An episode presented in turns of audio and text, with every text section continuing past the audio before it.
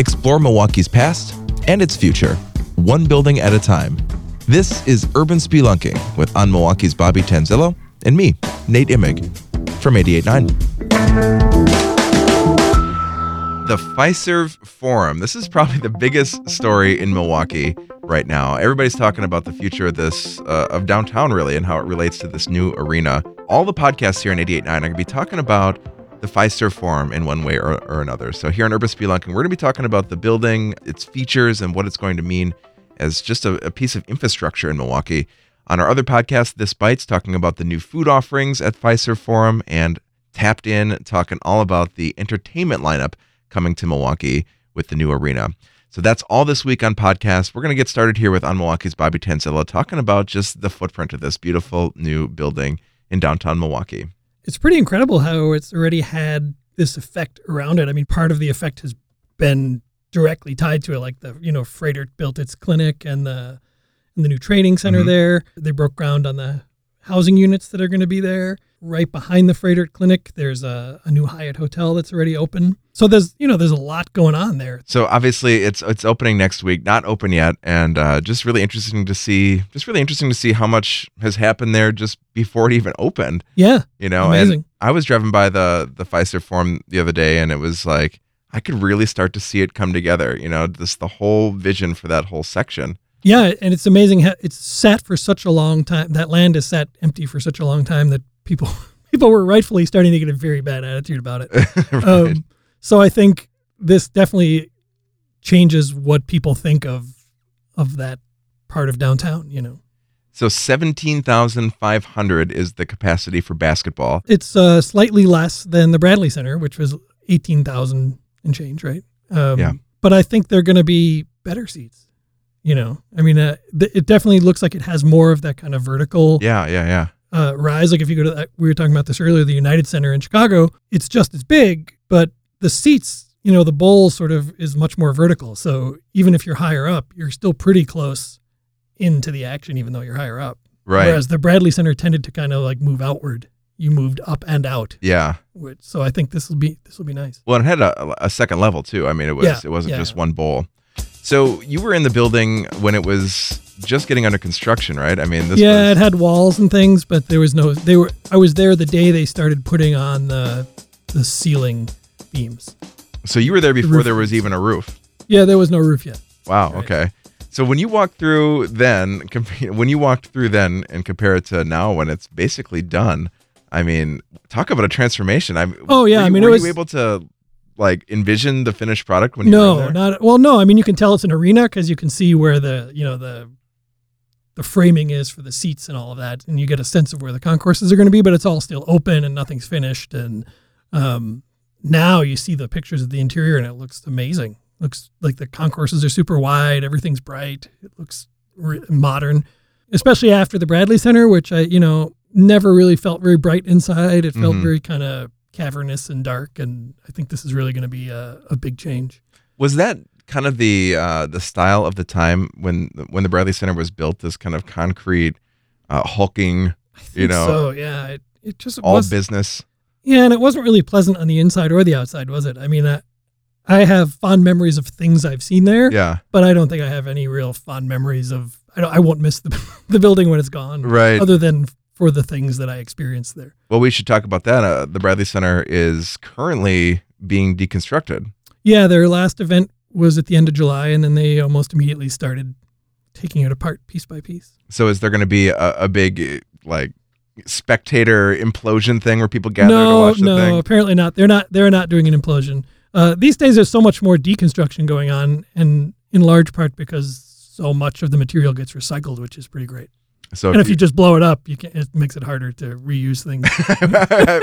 it's one of those facts of life. You it know? just is a fact blow it up. Life, right? It's hard to reuse. Well, we're going to continue our conversation about the new Fiserv Forum next on Urban Spelunking. Nonprofit Radio Milwaukee is brought to you by you. A membership contribution is your personal commitment to music and to Milwaukee. Visit radiomilwaukee.org to check out our donor benefits and the thank you gifts you can get to show off your 889 pride. So the Bradley Center is, is going to be deconstructed. the The finishing date we we still don't really know exactly when it's going to be fully done, but yeah. the process is underway. And the Fiserv Forum of course, the building is is new. The um, you know, the, it's got that roof, the the kind of curved roof. I love that. You- I I, know. think- I I know. think it looks Initially, people cool. were like snarky, I, and I was too snarky about how it looked just like a big version of the East Side Bel Air Right. because it did, and it does. Um, but that's okay. I Doesn't mean, bother me. I think it works. I don't. Do you like it when you drive past? Do I you- think it looks good. The only thing I'm a little concerned about is like the wood paneling on it's the zinc. side. Zinc? Mhm. Well, it looks like wood, right? It looks like it's woodish. it's got you know. I just wonder like, are we getting close to the end of this like reclaimed wood thing?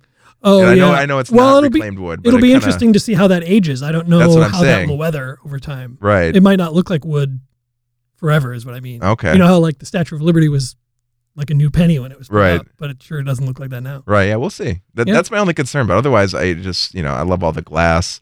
I love the curve of the roof. You could just really see that this is going to be the arena that everybody's talking about this year. And I feel like I, when I get a glimpse of it from other places, you know, I can sort of I can see a bit of it from my office window. You know, if I go to visit other buildings, you know, you go on the roof, you can see it.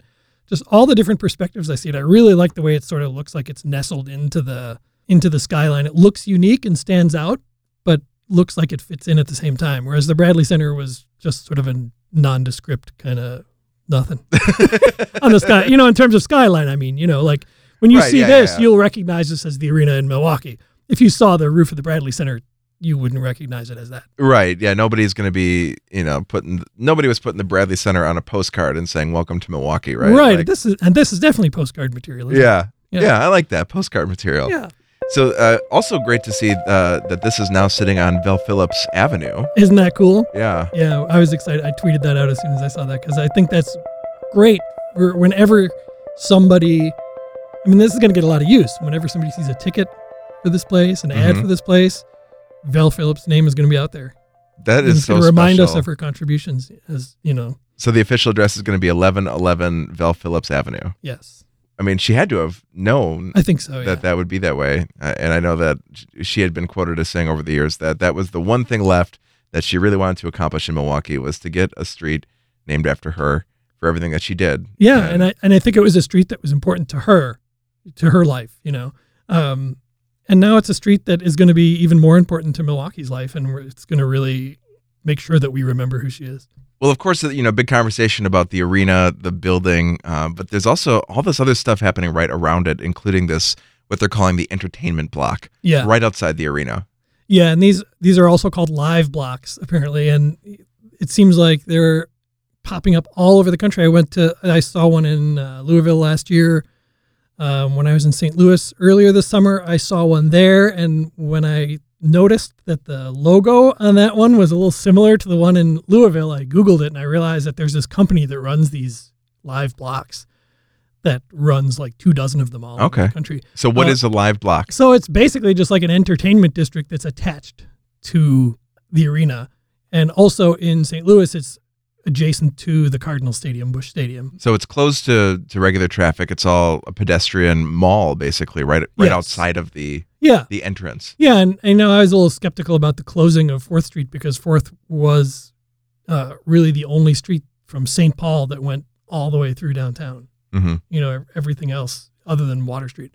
But to see now the development that's going on there, it's and the the fact that the first tenant for this entertainment block was Good City Brewing, Yeah. a, a second brewery space, and then the news after that that they were buying the building at Century City, Yeah. you know, just amazing. That's worth closing the street for, I think. So the entertainment block is going to have Good City Brewing and then the Punch Bowl Social. What- yeah, what which is, a that? chain, that's an out of out of state chain that it's you know it's like a bar and restaurant, but they have thing a bowling alley and all sorts Uh-huh. of they have skee ball and all sorts of arcade games and things like that. That sounds pretty scunny. I could see that. It does, yeah. I think that I think that'd be very popular here. Yeah, It's a good fit. So the entertainment block is it is it full or are, are there still going to be tenants moving in or Well, is I'm it not sure about it. Okay. know. So plenty of stuff to do right outside of the new arena, the Fiserv Forum, and you know there, there's if you look at the master plan, there's this vision for transforming the whole block around it. You know, there's of course parking structures, but where the Bradley Center used to be, um, plans you know to to convert that into two separate different developments. Um, so all this like it looks like four buildings of future development planned Mhm. that uh, you know we don't really know if it's definite yet, but certainly a big. That's big in the vision. yeah, big that's part of vision. the vision, right? and then of course um, uh, Froedtert's sports science center right there adjacent to the arena. And then, as you mentioned, um, you know, talk about how this is reverberating in the adjacent neighborhoods. Right, and if, if you think we we did mention some of those things before, but also if you look just past the Froedtert building, there's that Hyatt that we talked about. But then you're into the Pabst Brewery site where the Milwaukee Brewing Company brewery is supposed to open Mm-hmm. um, by around Labor Day or so. So there is really all this kind of stuff that's happening nearby. And oh, and uh, Mike Eitel from the Nomad uh, took over the restaurant space at Turner Hall, which had been closed for a little while. Mhm. So I mean, I think there is a sense that there's been a lot of talk about something happening on the corner of uh, Fourth and State. So you know, it, I think it really is reverberating already through the neighborhood, and I, I'm sure that business owners on Third Street there, the bar owners and restaurant owners, are hoping it's really going to go well for them there too. Now we just need the Bucks to be really good. Yes. That's that's the last piece, right? well, all eyes on the Fiserv Forum as it opens next week. We're talking all about the new forum um, on podcasts here on 88.9, including the food, the entertainment lineup, all that. So make sure you check out radiomilwaukee.org slash podcasts for the complete Fiserv Forum drill down on our podcast. Podcasts on 88.9 are produced by Tyrone Miller. Handcrafted sonic inspiration comes from the License Lab with support from your membership and from On Milwaukee.